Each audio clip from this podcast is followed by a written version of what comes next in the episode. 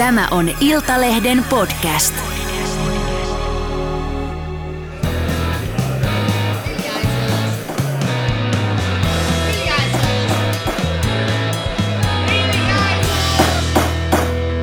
Politiikan puskaradio. Studiossa Marko Oskari Lehtonen ja Mika Koskinen. sekä Lauri Nurmi. No niin pojat, se olisi perjantai 13. päivä ja politiikan puskaradio. Oikein hyvää perjantai-aamupäivää teille molemmille ja toivotan myös sitä itselleni. Huhtikuun eduskuntavaaleihin on enää 11 viikkoa, mikä näkyy nyt muun muassa siinä, että joka päivä on jonkinlainen vaalitentti, jossa kymmenkunta poliitikkoa huutaa tai ainakin yrittää huutaa toistensa päälle. Täten toivotankin voimia meille kaikille. Pääministeri Sanna Marin sanoi tiistaina Iltasanomien vaalitentissä, ettei hänen johtamansa puolue SDP voisi olla samassa hallituksessa perussuomalaisten kanssa. Näin Marin sanoi. Näen, että SDPn ja perussuomalaisten arvopohjat ovat niin kaukana toisistaan, meidän maailmankatsomuksemme on eri. Perussuomalaiset näkevät ihmisen eri tavalla kuin me. Tässä oli Marinin kommentti tästä äh, mahdollisesta hallitusyhteistyöstä perussuomalaisten kanssa, jollaista ei siis Marinin mukaan ole näköpiirissä. Äh, SDPn ja perussuomalaisten äänestäjät eivät ole kaikissa asioissa kuitenkaan niin kaukana toisistaan kuin Marin antaa ymmärtää. Kossu ja Late, onko tässä nyt kyse enemmän siitä, että Sanna Marin ei voi olla samassa hallituksessa Persujen kanssa kuin siitä, että SDP ei voisi olla samassa hallituksessa Persujen kanssa? Kumpi haluaa aloittaa? Katsoit minuun päin, niin Merkitsevällä voin, katseella. voin aloittaa. Tota, Tämä on laaja iso kysymys. Tota, Sanna Marinin aikana SDP on ottanut aika paljon askeleita vasemmalle ja sitten perussuomalaiset ei ole ehkä ihan sama puolue, mikä se oli silloin, kun Timo Soini johti perussuomalaisia, eli, eli perussuomalaiset ja SDP on tässä niin kuin viime vuosien aikana selkeästi niin kuin erkaantuneet tai siis loitonneet toisistaan. Ja, ja tota, mä näen tämän Marinin ilmoituksen sitä taustaa vasten, että, että tässä oikeasti on varmasti isoja eroja syntynyt, tai sanotaan niin, että ne erot ovat kasva, kasvaneet, mutta kovin järkevää lausunto tämä ei mun mielestäni Marinilta ollut, ja nyt aika monet tuota, niin politiikan tarkkailijat, muun muassa keskusta entinen puoluesihteeri Timo Laaninen, totesi aika osuvasti, että, että tämän tyyppinen tota, rajaaminen niin todennäköisesti hyödyttää perussuomalaisia, eli, eli lisää vaan heidän vaaliintoaan. Ja, ja mielenkiintoista oli myös kuulla tuota, niin SDPn Uudenmaan piirin puheenjohtajana Joonas vai Joona Räsäsen, Joona Räsänen, Joona joo. Räsäsen tuota, niin, ää, aika kitkerä tuota, niin, kannanotto, eli, eli myös omista arvosteltiin Marinia siinä, että, että tällaiset tota niin, paalutukset ennen vaaleja, ennen kuin yhtään ääntä on annettu, ennen kuin on käyty mitään hallitustunnusteluja, niin, niin tota, eivät ole koskaan oikein osoittautunut järkeviksi. Eli, eli tässä kyllä Marin teki aika ison rajauksen ja, ja tota, niin jos hän pitää tästä loppuun asti kiinni, niin sehän tietysti vähentää erittäin paljon näitä tulevia hallituspohjamahdollisuuksia.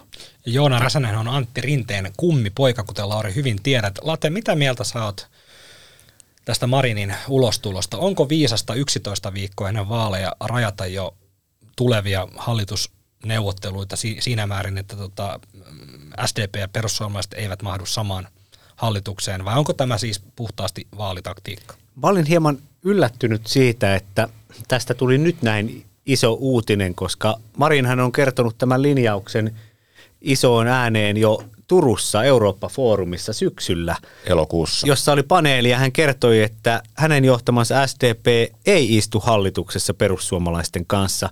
Ja Nimenomaan hänen Kyllä. johtamansa. Ja, ja, ja minun on nyt tässä pakko sanoa, että ikävä kyllä tässä tulee näkyviin se, että ihminen voi esiintyä Turussa, hän voi esiintyä Kuopiossa, hän voi esiintyä Tampereella, mutta ne ovat suomalaisessa mittakaavassa sittenkin tällaisia pikkukyliä, että sitten kun, kun tuota Helsingissä jotain sanotaan, niin sitten ollaan, että oho, oho, tämä on nyt iso uutinen, voi, voi kauheeta. Mm. Ja, kyllä ja, tässä ja, tota, vähän oli asteeroja kuitenkin no, tässä jyrkkyydessä. Varmasti, Nyt sanottiin suorassa lähetyksessä ja tiedätkö, silleen niin Joo, ja, ja, ja, ja, ja tota, halusin tässä nyt vaan, vaan tätä vähän tota kuvata ennen kaikkea sitä, että, että tämä ei ole siis uusi asia. Mutta, ja, ja, se, mm. ja siihen tuossa Mika alusti tätä pohjusti hyvin, niin tämä muutoshan liittyy siihen, että Timo Soinin ollessa perussuomalaisten puheenjohtaja, niin vuonna 2015 Timo Soini eduskuntavaalien jälkeen vetosi Antti Rinteeseen, että, että yrittäkää nyt sopia Juha Sipilän kanssa, että perustetaan hallitus, jossa on keskusta ja perussuomalaiset ja demarit. Ja Soinin näki nimenomaan, että perussuomalaiselle puolueelle vaarallisin paik- tilanne on se, että olen tästä siis Soinin kanssa itse jutellut, että sellainen tilanne, jossa perussuomalaiset on hallituksessa ja sitten SDP on, on oppositiossa, sitten joudutaan tekemään hallituksessa tämmöistä työväestöä lainausmerkeissä kurittavaa politiikkaa ja sitten SDP kritisoi nimenomaan perussuomalaisia ja perussuomalaiset menettää kannatuksensa.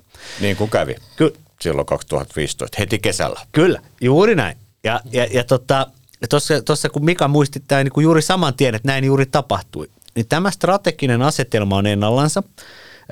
Ja Marinin näkökulmasta hän haluaa pohjustaa sellaista tilannetta, että mikäli syntyy kokoomuksen ja perussuomalaisten välille hallitusyhteistyö ja sitten siinä on mukana esimerkiksi RKP ja syntyy enemmistöhallitus ja demarit on oppositiossa, niin, niin hän jo etukäteen viestii sitä, että SDPn tykit on sitten oppositiosta suunnattu nimenomaan perussuomalaisten suuntaan, koska puolueiden tilaamat tausta-aineistot osoittavat, että suosituimpia duunaripuolueita ovat perussuomalaiset – ja sitten SDP, mittaustavasta riippuu mm. sitten se, että kumpi on suurempi. Perussuomalaiset sanoo, että me olemme suurempi, SDP sanoo, että me olemme suurempi. Totuus löytyy jostain sieltä välistä.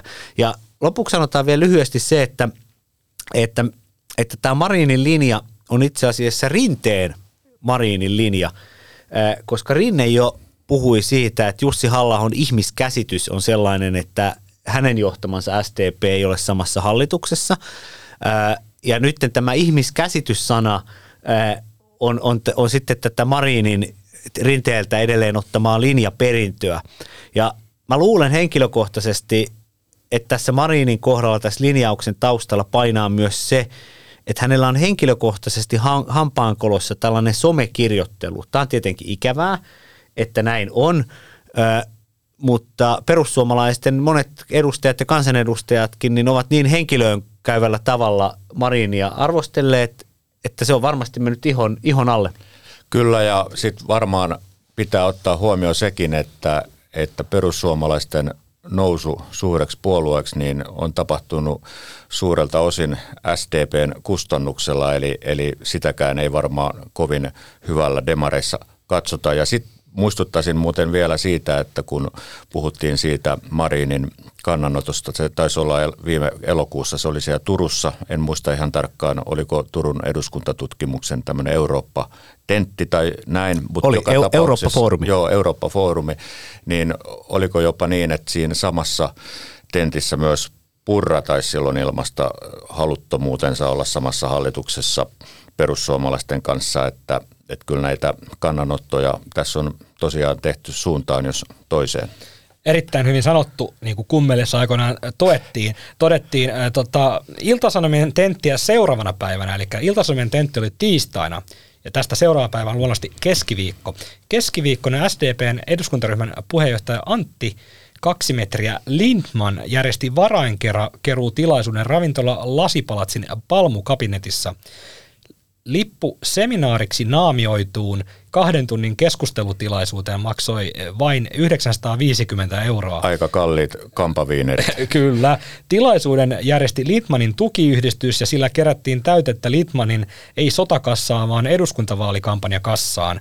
Ette muuten ikinä arvaa, ketkä oli saatu sitten tota vetonaulaksi tähän varainkeruutilaisuuteen. Sillä 950 pääsi kuuntelemaan nimittäin kokoomuksen puheenjohtaja Petteri Orpoa ja perussuomalaisten puheenjohtaja Riikka Purraa ja heidän näkemyksiään ää, taloudesta ja työllisyydestä. Tämä kertoo politiikasta aika paljon, eli vielä tiistaina erilainen arvopohja oli SDPn ja perussuomalaisten välillä aikamoisena juopana, mutta yhden yön jälkeen keskiviikkona Purra kelpasikin jo keräämään rahaa Lindmanille, joka on kuitenkin SDPn yksi keskeisimmistä vaikuttajista. Tästä täytyy muistaa se, että, että tuota, niin tämä oli Lindmanin tilaisuus ja, ja Sanna Marin ja Antti Lindman ei ehkä ole nyt ihan samoilla linjoilla tota niin, kaikista asioista. Eli, eli jos SDPn sisällä menee erilaisia äh, rajoja, niin, niin ainakin yksi tämmöinen, tota, en mä tiedä kuinka vahvoja nämä tota, niin, ryhmät siellä SDPn sisällä tällä hetkellä on verrattuna aikaisempiin vuosiin, jolloin siellä oli hyvinkin paljon erilaista kuppikuntaa, mutta että Lindmanhan on tuossa pitkään jo edustanut muutenkin vähän niin kuin tämmöistä hieman Marinista poikkeavaa linjaa. Kyllä, ja kun Lindmanista puhutaan, niin hän on myös mies, joka tota, hävisi pääministeriöiden mm. aika lailla täpärimmällä mahdollisella tavalla. Kahdella, kahdella äänellä ja tästä on juuri hyvä jatkaa tähän SDPn puoluevaltuustossa joulukuussa 2019 käytyyn äänestykseen.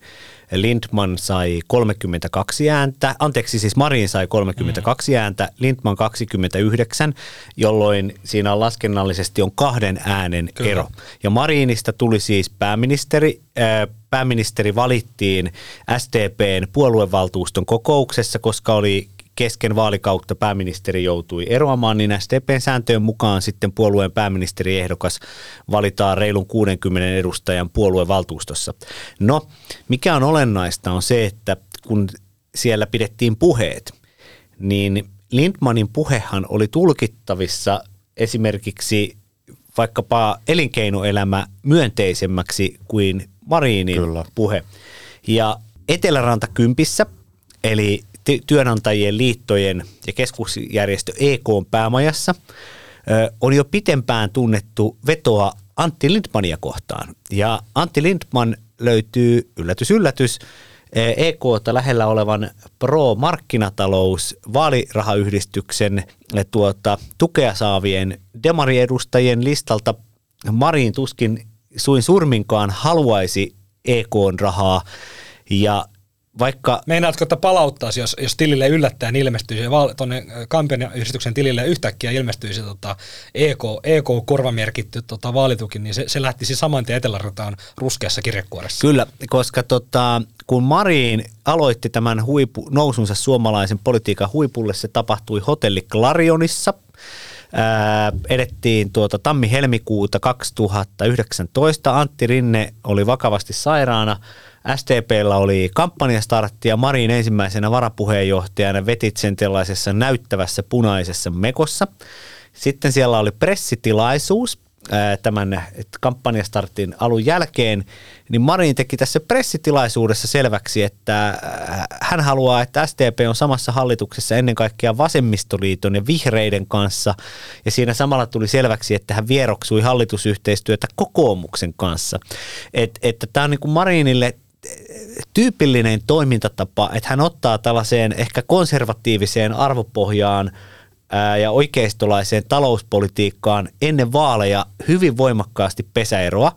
Ja mä en tiedä, hakeekohan esimerkkiä vaikkapa Ruotsista, jossa demarit ovat onnistuneet nousemaan kannatusnotkahduksen jälkeen, heidänkin kannatuksensa taisi käydä siellä jossain 25 prosentissa, niin nyt se on taas hyvän päälle 30 prosenttia siis Ruotsissa ruotsalaisten demareiden kannatus. Ja Ruotsissa demarit ottavat siis jyrkästi pesäeroa edelleen sekä Sverigedemokraatteihin että kokoomuksen sisarpuolueeseen moderaatteihin. Mutta joka tapauksessa tilanne on nyt se, että tota Marin on ilmoittanut – ja Purrakin on ilmoittanut, että SDP ei halua perussuomalaisten kanssa tehdä yhteistyötä ja ilmeisesti perussuomalaiset ei halua tehdä SDPn kanssa yhteistyötä. Okei, riita poikkea voita väliin. Kävin läpi Akkuskoren tuoreimman paikkajako-laskelma, joka perustuu Ylen tuoreimpaan kalluppiin. Sen mukaan keskustalla on vaalien lopputuloksesta riippumatta joka tapauksessa aika iso rooli tulevaa hallitusta muodostettaessa niin uskomattomalta, kun se tuntuu, että keskusta on tästä kannatusalhostaan huolimatta, ja vaikka Saarikko kuinka sanoo, että nykyisellä kannatuksella emme voi lähteä hallitukseen, onhan näin sanottu joskus aikaisemminkin, mutta edelleen tästä huolimatta, riippumatta siitä, miten vaaleissa käy, niin keskusta tulee näyttelemään aika isoa roolia, kun Kyllä. tulevaa hallitusta muodostetaan. Akkuskoren laskelman mukaan kokoomus saisi 51 paikkaa, Persut 41 paikkaa, SDP 39 paikkaa ja keskusta 22 paikkaa. Nämä totta kai muuttuu sitten, kun vaali, vaalitulos realisoituu. Mutta mä pyörittelin näiden lukujen perusteella tämmöisiä erilaisia mahdollisia hallituspohjia ja annoin niille semmoisen sopivan nimen, jotta ne jäisi teille paremmin mieleen. Mä otin tässä nyt huomioon sen, että SDP ei halua perussuomalaisen hallituksen ja perussuomalaiset ei ilmeisesti halua SDP-hallituksen. En tiedä kumpi haluaa tätä enemmän kuin toinen, mutta joka tapauksessa tämä oli nyt reunaehtona, että näitä kahta ei voi laittaa samaan pöytään, koska sieltä ei tule kukaan hengissä ulos. Aloitetaan, sydän on oikealla hallitus, eli siinä on kokoomus, perussuomalaiset ja RKP 102 paikkaa. Sitten on Sipilä kakkonen, siinä on kokoomus, persut ja keskusta 114 paikkaa. Joku saattaa muistaa tämän edelliseltä haali, tota, vaalikaudelta kokoomuksen, perussuomalaisten ja keskustan tota, yhteistyön. Sitten on Sipilät Vo, eli se on sama kokoonpano, mutta otettu RKP mukaan 124 paikkaa, eli siinä olisi jo aika tukeva enemmistö eduskunnassa. Sitten meillä on tällainen kuin viisikon paluu, se on nykyinen hallituspohja, eli SDP, keskusta, vasemmisto, vihreät ja RKP, mutta se on vain 104 paikkaa, eli se olisi tällainen kiikunkaakun hallitus. Sitten meillä on Kamikatse, joka on tota, nykyinen hallituspohja ilman keskustaa 94 paikkaa, eli vähemmistöhallitus, jota tuskin tullaan näkemään. Sitten meillä on Sinipuna, Blå-röd, se on kokoomus, SDP RKP, se on tasan 100 kansanedustaja, eli kun ei puhe, puhemies äänestä, niin se on, se on sitten 99, niin sekin menee niin kuin vähän vähemmistöhallituksen puolelle. Sitten meillä on sinipuna multa, kokoomus, SDP, keskusta, 112 paikkaa, ja viimeisenä sinipuna multa, blå, röd, jord, kokoomus, SDP, keskusta, RKP 122 paikkaa. Et kun näitä miettii, niin kyllä, kyllä näistä hallitusneuvotteluista on tulossa aika mielenkiintoista. Kun mä sanon mielenkiintoiset, niin vaikea. Marko Oskari, kyllä. Loistava, loistava listaus. Ainoa pieni lisäys, se taisi olla tämä, tuota, tämä tuota Blå Röd, jossa oli nyt STP, kokoomus ja RKP. Kyllä. Niin tota, siitä me saadaan yksi erittäin mahdollinen aidosti toteutuva hallitus, koska vihreät olisi tuossa mukana. Kyllä. Siinä pohjassa vihreät on mukana. Ja, ja, se on, ja sitten, silloin, se on silloin, sitten 116 Ja silloin ollaan, silloin ollaan tu, tukevan enemmistöhallituksen Kyllä. puolella. Kyllä. Juuri näin. Mitä, mitä te ajattelette, jos mietitään vaikka tätä sydän on oikealla, eli kokoomus, persut ja RKP 102. Ei no se, se tule riittää. Ei se riitä. Mun arvio, siis nykyisen kannatus kehityksen perusteella ja sitten mitä, minkälaisia kan, kantoja tuossa puheenjohtajat on julkisuudessa ottanut, niin mä näen tämän Sipilä kakkosen aika, aika varteen otettavana tota, vaihtoehtona johtuen siitä, että sekä kokoomus että perussuomalaiset on tällä hetkellä nostamassa reilusti kannatustaan, eli, eli jos ei ihmeitä tapahdu, niin siinä on kaksi vaalien selkeää tota, vaalivoittajaa. Ja sitten siihen tota, keskusta mukaan. Sä mainitsit tuosta keskustasta, että tota, tosiaankin, että et ovat tulossa vaan kieliasemaan. Niin tätäkään mainitsemasi hallitusta ei eri, saada ilman keskustaa pystyyn. Nimenomaan, ja, ja tota, niin keskustalla on siinä niin paljon kuin heitä nyt on arvosteltukin siitä, että menivät rökäle tappion jälkeen 2019 tähän nykyiseen hallitukseen, niin, niin mä oon ajatellut sitä asiaa niin, että, että siis lähinnä vaan niin kuin kylmän pragmaattisesti, että, että jos keskusta nyt tulee jäämään, mikä on hyvin todennäköistä vaaleissa sellaiseksi 11, 12, 13 prosentin puolueeksi, niin kyllä se nyt kuitenkin on järkevämpää olla hallituksessa 12 prosentin puolue, kun olisi vaikka 16 prosentin puolue oppositiossa. Eli, eli tota, keskustasta on vähän niin kuin muodostumassa mun mielestäni, jos he jää niin kuin nykyiseen kannatukseen, niin tämmöinen, että heille jää se aluepolitiikka, aluevaaleissa he pärjäsivät erittäin hyvin, heille jää aluepolitiikka, eli heistä tulossa muodostumassa vähän tämmöinen niin kuin uusi RKP, joka myös on aluepolitiikkaan ja tietysti sitten ruotsi kieleen niin kuin erikoistunut puolue. Eli, eli tota, keskusta aika pienelläkin kannatuksella tuossa vaankieliasemassa varmasti pystyisi ajamaan näitä heille tärkeitä aluepolitiikan, maatalouden asioita, että, että, että mä en pidä sitä lainkaan mahdottomana ja, tätäkin taustaa vasten, että tulisi mm. tosiaan Sipilä kaksi. Sitten tähän tehdään vielä se lisäys, että tota... Jut... Ja totta kai ilman Juha Sipilä, eikö niin? No joo, eikö Sipilä on jo luvannut heittää tuota niin... Pyyhkeekehä. Tota, joo. Mutta sitten tehdään tähän, että tota, jos kokoomus on se, joka muodostaa hallitusta hallitustunnustelijana, eli toisin, toisin sanoen on suurempi kuin perussuomalaiset, niin, niin siinä tapauksessa hallitukseen pitää aina ottaa RKP Juttelin, juttelin tota Petteri Orpon kanssa tästä pari päivää ennen joulua ja tehtiin pitkä haastattelu ja samalla istuttiin ja juotiin kahvia puoluetoimistolla.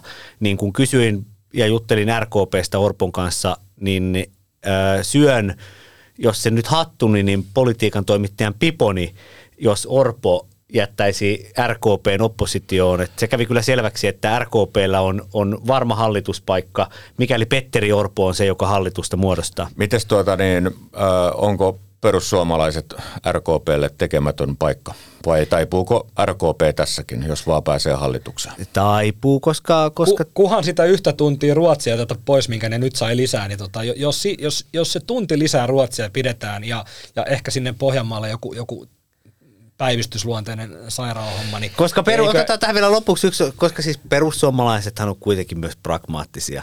Ö, tota, hehän olivat ensiksi ö, lakkauttamassa ö, Traksviikin varuskuntaa ja oikein isoin palkein, että nyt on aika lopettaa ruotsinkielinen Traksviikin varuskunta.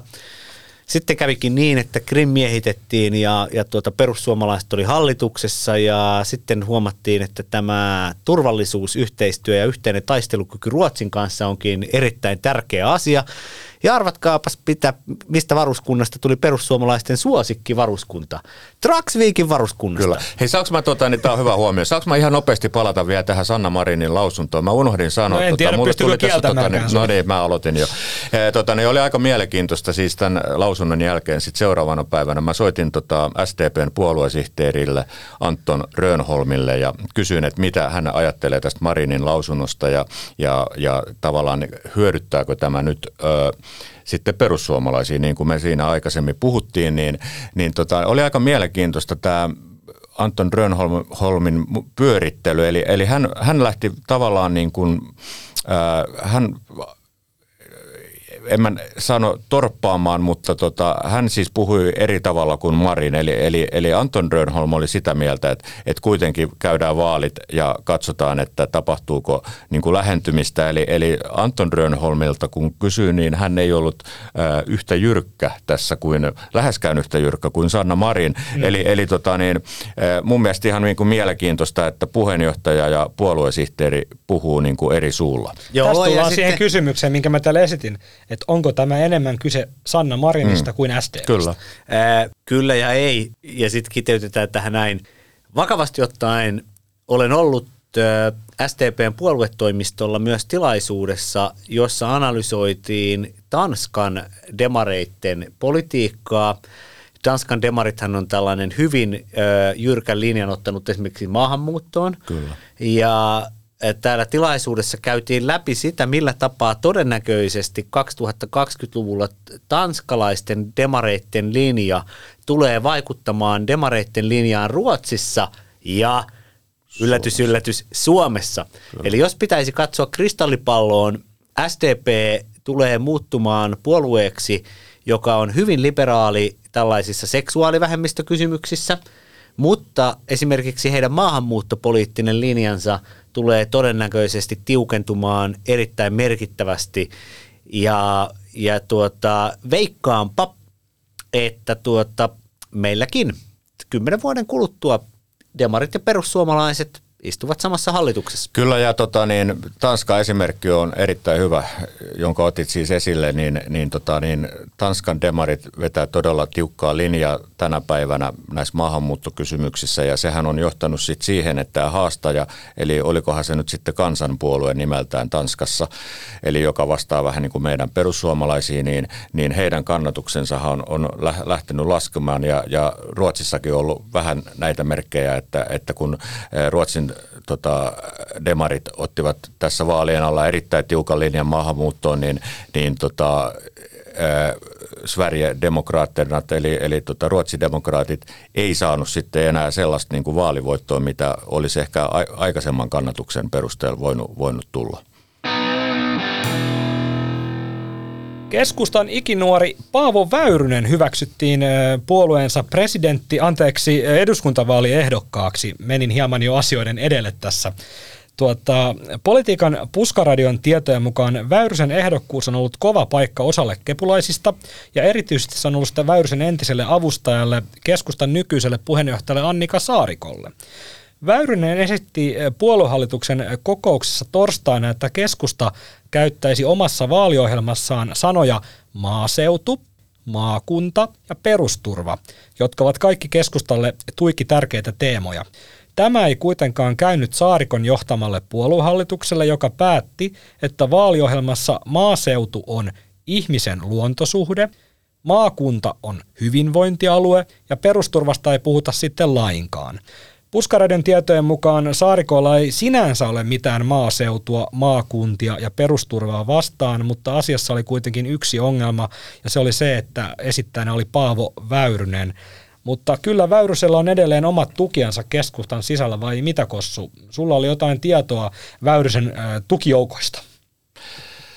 No tämä valinta Anteeksi, tapahtui, herät, herätinkö? Joo, herätit. Tämä valintahan tapahtui yksimielisesti, eli, eli Lapin vaalipiirissä on keskustalla kaksi piirijärjestöä, eli on, on Lapin piiri ja sitten tämä Peräpohjolan piiri. Ja, ja tämä Peräpohjolan piirin hallituksen päätöshän oli yksimielinen, eli, eli se jo kertoo niin kuin itsessään, että kaiken tämän venkoilunkin jälkeen, eli Väyrynen oli jo heittämässä hanskat tiskiin, että ei lähde ehdolle, mutta sitten tuota, niin lähti kuitenkin ehdolle.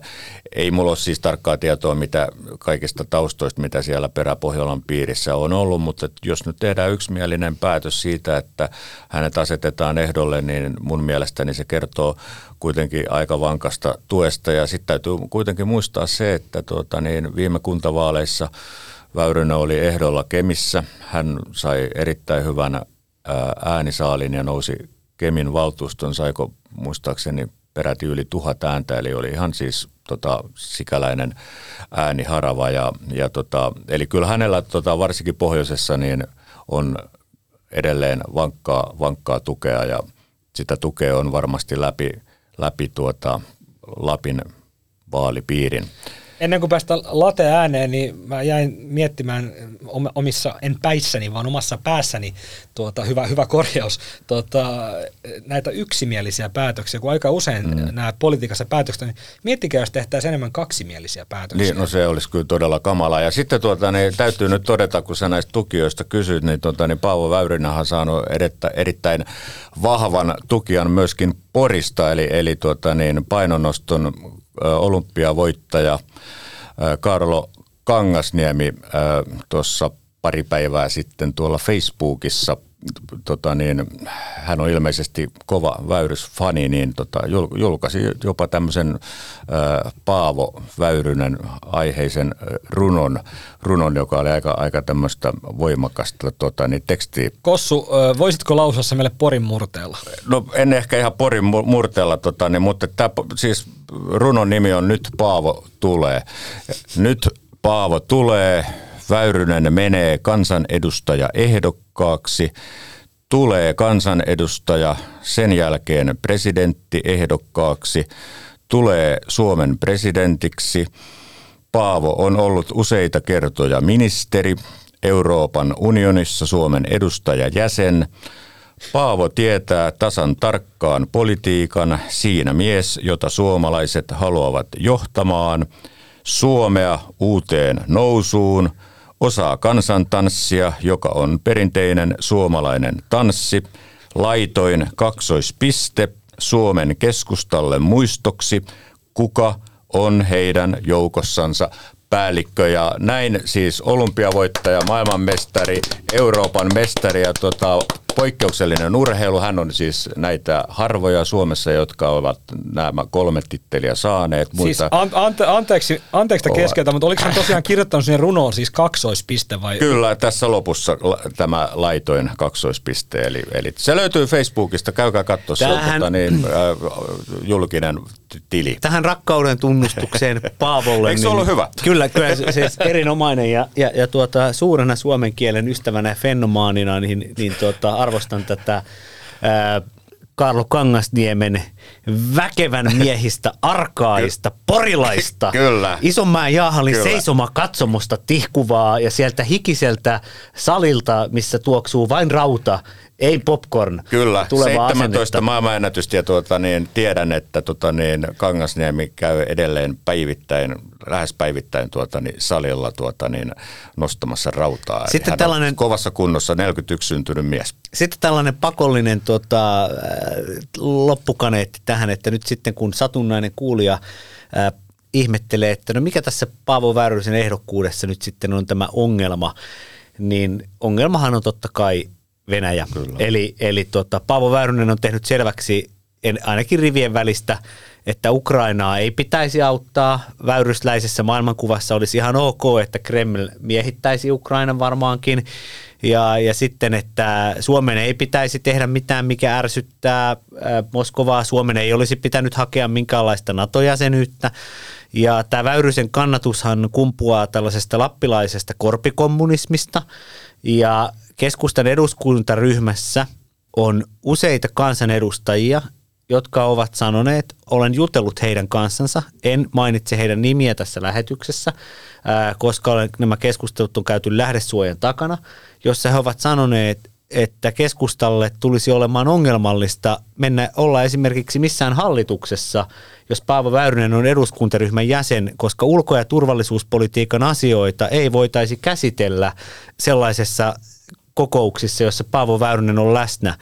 Ja Saarikon tämmöinen pyhä inho Väyrystä kohtaan tulee tällä hetkellä tästä Väyrysen Venäjä-suhteesta. Äh, Se ei tule siis tästä, tästä muusta, vaan Venäjä on nyt tämä ongelma. Numero yksi, ehdottomasti näin. Mutta varmaan hiukan painaa siellä taustaa kyllä sekin, että, että tota, niin, kaveri on ollut tuossa tuota, niin, on eronnut puolueesta, on perustanut kilpailevia puolueita, on haukkunut, vähän saa. on haukkunut puoluejohtoa ja tota, pit, matkan varrella. Mutta tota, niin, tämä tota, niin Väyrysen tota, niin, ää, mielimä nousu takaisin eduskuntaan on vain välivaiheet. Hänhän on asettumassa myös tai pyrkii keskustan presidenttiehdokkaaksi Niin- niin kuin Väyrystä- ensi niin- vuoden presidentin vaaleissa. Että, Joo, että aina, pitää niin, muistaa. aina kun Väyrystä puhutaan, niin hänellä on aina käynnissä peli, joka tähtää siihen toiseen peliin. Kyllä, Elikkä kyllä, tä- tää pitkä peli, suunnitelma. pelissä on aina niin kuin vä- välivaihe, ja se on tosiaan näin, että hänellä on aina pi- pitkät päällä, mutta ollaan me mitä mieltä tahansa Paavo Väyrystä hänen kyltymättömästä vallanhimosta, joka ei ehkä ole viime vuosina enää perustunut varsinaisesti realismiin, vaan ehkä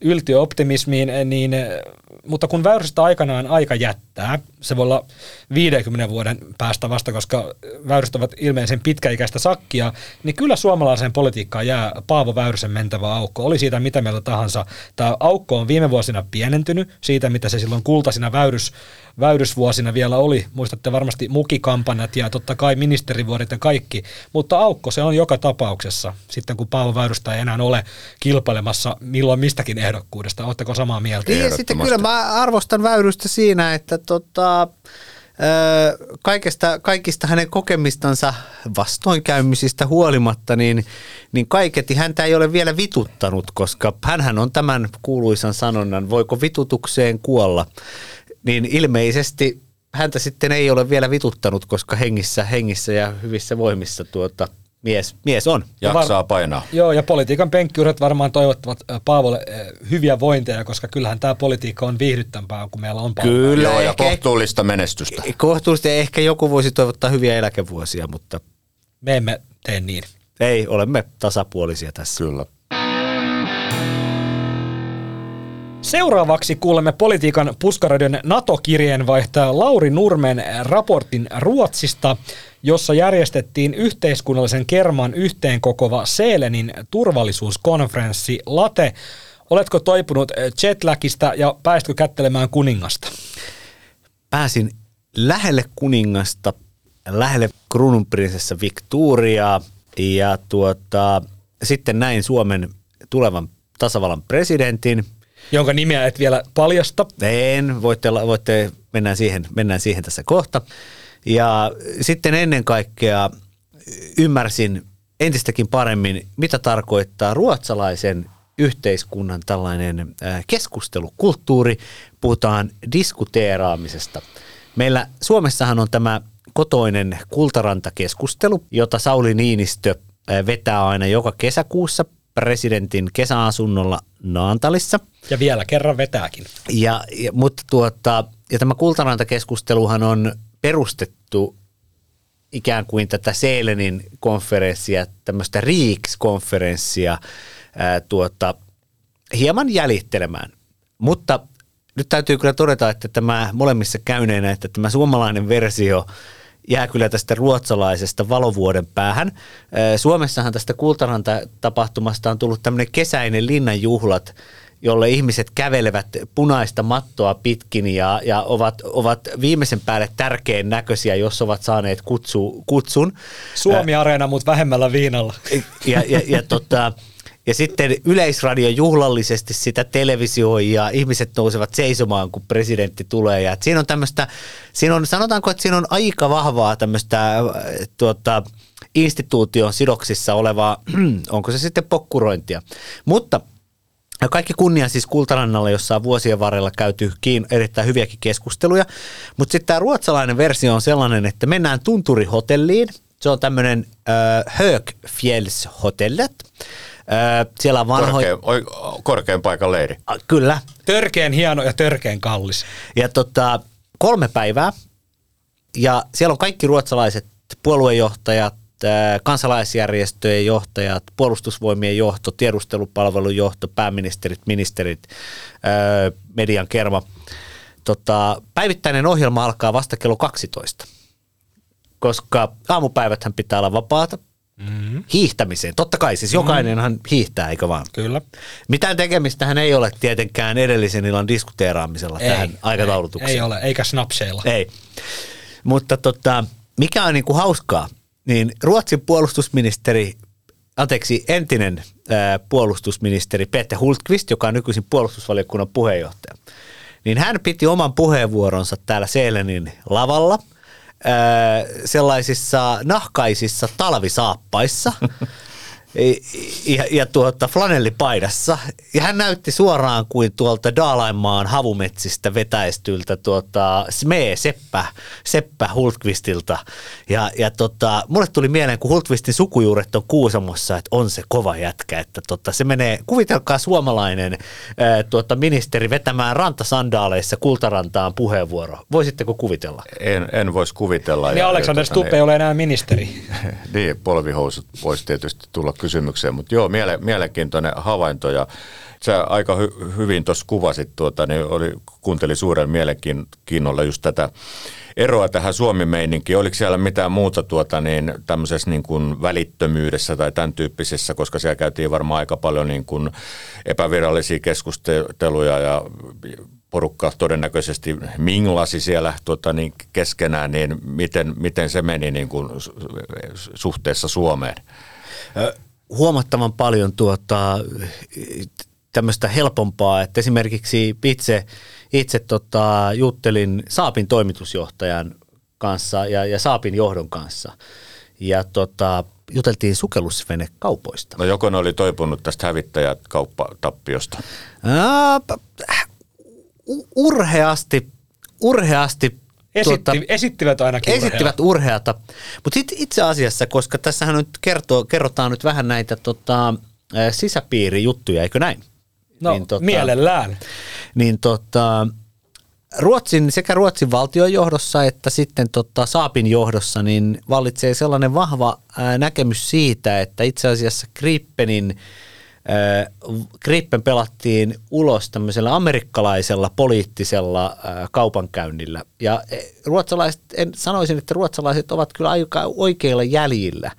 Et, et ruotsalaiset ovat vahvasti sitä mieltä, että heidän tarjoamansa, heidän tarjoamansa LADM-ohjukset ja koneiden määrä ja tutkakoneet päälle ja, ja tuota, yhteinen taistelukyky Ruotsin Flygvapnetin kanssa, niin sen olisi pitänyt olla kustannuksiltaankin voittava paketti. Mutta he kokevat, että amerikkalaiset käyttivät poliittista painostusta, jotta Suomi valitsee amerikkalaisen hävittäjän. Ja sanotaanko näin, että ruotsalaiset ovat tässä kutakuinkin oikeassa. Amerikkalaiset nimittäin tekivät, totta kai, niin 2000-luvun alkupuolella Norjassa kuin Iltalehden tietojen mukaan nyt sitten kymmenen vuotta myöhemmin Suomessa selväksi sekä norjalaisille että suomalaisille, että mikäli valitsette F35, sillä on huomattavia merkittäviä positiivisia vaikutuksia koko kahdenväliseen suhteeseen maiden välillä. Ruotsalaisten mielestä tämä on julmetun törkeää. Amerikkalaisethan voisivat kutsua tätä vain tosiasioiden kertomiseksi. Mutta me, me kaikki tiedetään, minkä takia Suomi ei valinnut Saapia, ja nyt aion kertoa sen teille. Tämä oli siis vain payback koti MM-kisojen 2003 sensaatiomaisesta 6-5 häviöstä, kun Suomi johti Ruotsia 5-1, sekä Torinon olympiafinaalista, jossa Saku Koivun mailla katkesi kolmannen erän aloituksessa, ja Niklas Lidström pääsi tälläämään 3-2 voittomaali olympiafinaalissa. Tämä oli maksu siitä, että me oltaisiin voitu varmaan ne saapit muuten ottaa, mutta nyt oli pakko maksaa takaisin. Tota, Saapista vielä sen verran, että... Tämä oli tietenkin eivät, vitsi, jos saaneet, ei sitä ymmärtänyt. Joo, tota, eivät saaneet myytyä hävittäjänsä Suomeen, mutta tota, niin todellisuudessa Suomihan ostaa erilaista sotarautaa Saapilta aika isoilla summilla. Kyllä, ja itse asiassa tota, juuri tästä juttelinkin Saapin toimitusjohtajan kanssa, että yrityksen suhde Suomeen on, on, on hyvä ja minkäänlaista hampaankoloa jäämistä ei ole, vaan päinvastoin Saapin toimitusjohtaja lupaili lisää investointeja tuota, tuota Suomeen ja täm, viime vuonna – palkkasivat muun muassa 20 insinööriä lisää Suomessa. Joo, onko tuo muistaakseni Tampereella ainakin Kyllä. Saapilla yksikkö? On, ja Tampereella heillä on iso tuotekehitysyksikkö, sitten heillä on tutkimusyhteistyötä Aalto-yliopiston kanssa, on muun muassa tämmöistä sensoriteknologiaa, ja, tuota, ja nyt tulee sitten se kiinnostava asia. Nimittäin viime kevään NATO-ratkaisusta, niin tuota, Saapin toimitusjohtaja muun muassa lensi yrityksen yksityiskoneella Helsinkiin ja tuota, tapasi täällä Sauli Niinistön ja sitten hän tapasi Suomen puolustusvoimien komentajan Timo Kivisen. Tieto tällaisesta tapaamisesta, joka oli ennen sitä, kun Ruotsin hallitus virallisesti taipui NATO-linjalle, niin julkisuuteen tuli tieto, että tällainen tapaaminen oli ollut. Mutta nyt sitten, kun, kun tuota, kysyin Saapin toimitusjohtajalta, että voitko kertoa, että mitä täällä keskusteltiin, niin hän sanoi, että valitettavasti keskustelujen taso on niin suurella luottamuksella, että hän ei voi lähteä referoimaan niitä yksityiskohtaisesti, mutta hän voi kertoa sen, että Ruotsin teollisuus ja Saap ovat olleet vahvasti aina Ruotsin NATO-jäsenyyden takana. Ja nyt tullaan sitten siihen, kuka omistaa Saapin. Mika totta kai Muistaakseni tietää. Wallenbergin suku on siinä, tota, kuuluu siis tähän Wallenbergien sfääriin. Kyllä, se kuuluu Wallenbergien yritysimperiumiin ja kaikki kunnia meidän suomalaisille herliineille ja, ja muille kumppaneille, mutta tuota, meillä ei ole, ole tuota, yhtään sellaista sukua, joka, tuota, jonka vaikutusvalta olisi yhteiskunnassa lähellekään Wallenbergejä. Nimittäin Kyllä. Seelenissä esiintyjälistalla taisi nyt sitten olla, oliko, oliko Markus Wallenberg, joka, joka tuota, on, on, on heidän säätiöidensä vetäjä. Tällä hetkellä taitaa olla suvun päämies. Joo. Ja, ja sitten tuota, Saapin toimitusjohtajan paikka eturivissä. Wallen, ja hän on, hän on Saapin toimitusjohtajana aina sitten Wallenbergien mies viimeiseen asti. Wallenbergit ovat mukana terästeollisuudessa, pankkimaailmassa, omistavat Suomesta säätiöiden kautta merkittäviä osakeomistuksia. Ja Siis voi, voi sanoa, että tota niin, kymmenen merkittävää ruotsalaista pörssiyhtiötä, siellä on siis Saab, siellä on Ericsson, siellä on tota SE Banken, Atlas Copco, monia muita, niin näiden tota, vähemmistöomistusten kautta ja erilaisten osakesarjojen kautta, niin heillä on niin kuin todella mahtava ote tähän Ruotsin talouselämään kyllä, että et, et se on ihan täys, täysin poikkeuksellista tota, niin Euroopan taitaa ehkä olla jopa maailman mittakaavassa poikkeuksellisen vahva se asema. On, ja nyt tullaankin siihen, että mitä se vahva asema sitten tuo. Nimittäin ää, Saapin johto ja sitten siinä taisi olla mukana myös itse juuri Wallenberg mukana, niin lensi todellakin ä, yrityksen koneella Helsinkiin, tapasi tasavallan presidentti Sauli Niinistön, ä, sai tässä tapaamisessa sitten Niinistöltä ja puolustusvoimaan kivi, komentajalta Timo Kiviseltä tiedot, että Suomi on NATO-hakemusta jättämässä. Ruotsalainen Wallenbergin perhe ja Saapin toimiva johto totesivat, että me henkeä ja vereen kannatamme tätä NATO-jäsenyyttä. Sitten he lensivät Helsingistä kotiin Tukholmaan. Ja voitte arvatakin sitten loput, mitä sen jälkeen sitten kerrottiin Ruotsin demarihallitukselle ja kumppaneille, niin tuota, Selenissä kävi selväksi, että jätän nyt yksityiskohdat, että missä ja keneltä, mutta kävi selväksi, että ruotsalainen teollisuus myös saneli demaripääministeri Magdalena Anderssonille, että se on nyt Magdalena semmoinen juttu, että ihan riippumatta minkälainen ideologinen historia, palmelaisuus ja muu demareissa on, Ruotsi hakee NATO-jäsenyyttä ja, ja tuota, demaripääministeri sanoi sitten siihen, että ja det stämmer, det ska vi göra. Joo, meidän pakko lopettaa, kun late hajottaa tämän pöydän. Joo, tuossa tuli tuommoiset hyvät sotilaalliset rummun päristykset vielä tuohon tuota, niin päälle. Tämän podcastin nimi on Politiikan puskaradio, joten otetaan tähän välin vähän romanttisia huhuja eduskunnan käytäviltä. Tai no, ei nyt eduskunnan käytäviltä, mutta tuolta linnojen, linnojen käytäviltä, ministeriöiden käytäviltä. Keskustan kansanedustaja Tuomas Kettunen saapui puolustusministerin perinteiselle uuden vuoden vastaanotolle Mallin ja Miss Suomi-finalisti Evelina Tikan kanssa vuoden vaihteessa. Tikka on joulukuusta lähtien tykännyt kaikesta, mitä Kettunen julkaisee Instagramissa. Kettunen on ollut vähän pidättyväisempi, mutta hän on kommentoinut Tikan puolustusministerin vastaanolta otettua kuvaa liekkiemojin ja eräänlaisen hehkutusemojin yhdistelmällä. Tästä ei olekaan enää pitkä matka, kun se emoji on sydän. Politiikan Puskaradion seurapiiritoimitus kysyy asiasta Kettuselta ja Tikalta, mutta he molemmat kielsivät seurustelevansa. Kettusen mukaan Tikka oli hänen avekinsa ja Tikan mukaan hän on Kettusen tuttava. Selvitän tätä asiaa sitten vähän myöhemmin ja kysyin tuolta puolustusministeriöstä, että mikä tämän Kaikkosen vastaanoton kutuumi on, mikä tämä etiketti on, ketä sinne saa ottaa avekiksi. Ähm, kutsut ovat kahdelle, joten kutsun saaja voi itse harkita, kenet hän sinne ottaa mukaansa. Mitään sen virallisempaa etikettiä ei ole, mutta jos kutsun saaja kysyisi erikseen ministeriöstä, että kenet voin ottaa tänne seuralaiseksi, niin, niin hänelle suositeltaisiin omaa puolisoa tai vakiintunutta seurustelukumppania. Aika näyttää, mihin asentoon Kettusen ja Tikan tuore tuttavuus asettuu ja nähdäänkö Missikaanotar kenties tulevana joulukuuna presidentinlinnan punaisella matolla, mutta reilu kuukausi sitten Kettunen kuitenkin saapui linnan juhliin yksin. Siellä Kossulon käsi pystyssä, haluatko sanoa tästä aiheesta jotain? Ei, kun mä kiinnitin huomioon vaan siihen, että sä kolistelet. O- Okei, okay, mä kolistelen, selvä. Ki- kiitos siitä. Haluaako Lauri sanoa tähän jotain?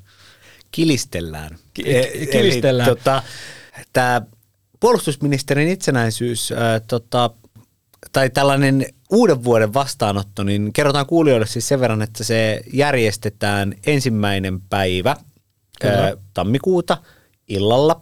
Säätytalolla. Ja ensisijaisesti ää, siellä ovat tota, kutsuttuna korkein upseeristo ja heidän, heidän tuota sitten rouvansa tai tulevaisuudessa myös miehensä, kun urakehitys nostaa sitten eversteiksi ja kenraaleiksi tuota, naisia.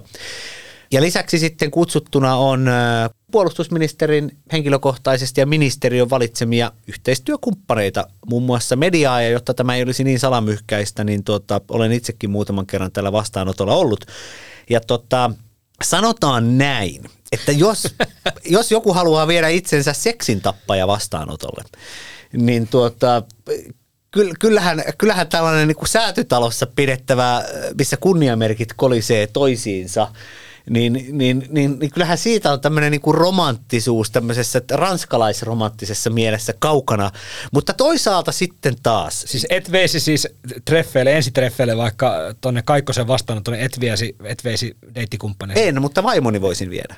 Niin, kyllä. Niin, niin ai, eli, eli siis tuota, tämä oli juuri tämä pointti. Vähän kontraan, kontraan tota niin, ä, Lauri tuossa tunnelmassa, että annoit vähän ehkä kuvan, että jäykkä tilaisuus. Mä oon itse ollut, ollut kerran kyseisessä tilaisuudessa ja mun mielestä siellä oli yllättävän rento, rento se tunnelma. Että, On et, siis- et se ei ole mun mielestäni millään tavalla ollut jäykistä. Ja kun komppaan siis Mikaa, siellä oli äärimmäisen hauskaa, vaan, vaan tarkoitin tätä, näitä vaatteita, tätä Aa, tämmöistä kyllä. ympäristöä, se, että, Kyllä. että meillä on tämmöinen institutionaalinen eh, tuota, tilaisuus, jossa kuitenkin edustetaan jotain virallista tahoa. Mm, Mut, niin, niin tota, että jos tämmöisiä ensitreffejä mietitään, että, että jos Mehän ei nyt kuitenkaan tietenkään eh, ikinä voitaisiin väittää tässä Puskaroiden lähetyksessä, että eh, Kettunen ja Tikka olisivat olleet ensitreffeillä täällä Kaikkosen vastaanotolla, mutta joka tapauksessa he olivat siellä yhdessä. Joo, en mä usko, että kukaan nyt ihan tuota, niin, tämmöistä niin satunnaistuttuu vielä tuollaiseen tilaisuuteen. Että kyllä tässä No on siinä nyt jonkun tuota, viikko pitänyt tuntea. Todennäköisesti, että ei si- sinne nyt ketään niin kuin suoraan kadulta ainakaan oteta.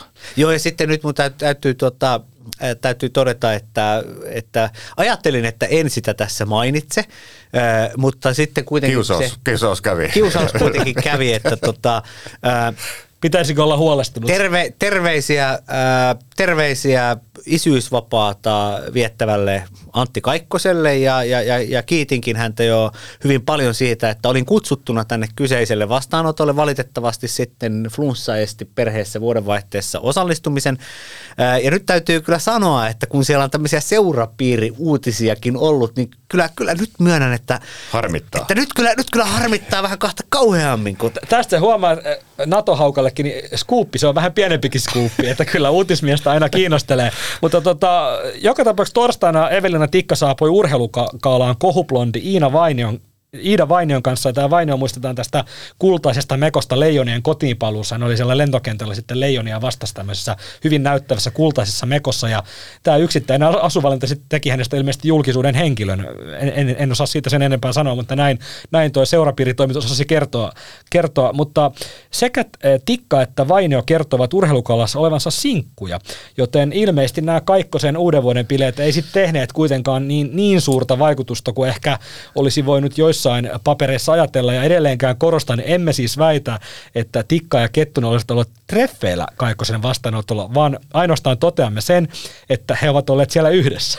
Se on harmi, jos siis, koska tähän maailmaan tarvitaan, tarvitaan lisää liekkejä. Niin se on aina harmi sitten, jos joku, joku ei kannakaan. Viikon vitsin meille kertoo Marko Oskari Lehtonen. Pitkän vaalikevään väsyttämät puheenjohtajat ottivat toisistaan viimeisen kerran mittaa Ylen suuressa vaalitentissä. Tunnelma oli kireä, sillä eduskuntavaaleihin oli enää muutama päivä ja kallupit povasivat tiukkaa maaliviivataistelua. Kesken kiivaan väittelyn erään penkin alta kuului kovaääninen piaru. Studiossa tuli hiljaista. Kokenut tentaattori ei kuitenkaan hämääntynyt tästä, vaan katsoi puheenjohtaja tiukasti silmin ja kysyi heiltä, kuka se oli? Kaikkien yllätykseksi yksi puheenjohtajista nousi seisomaan ja sanoi kuuluvana äänellä, se olin minä. Hämmästyneet kollegat kysyivät puheenjohtajalta tentin jälkeen, miksi hän tunnusti rikoksen, joka oli heidän mielestään lähes täydellinen. Puheenjohtaja vastasi, se joka piaroa pidättää, sillä on muutakin vilppiä.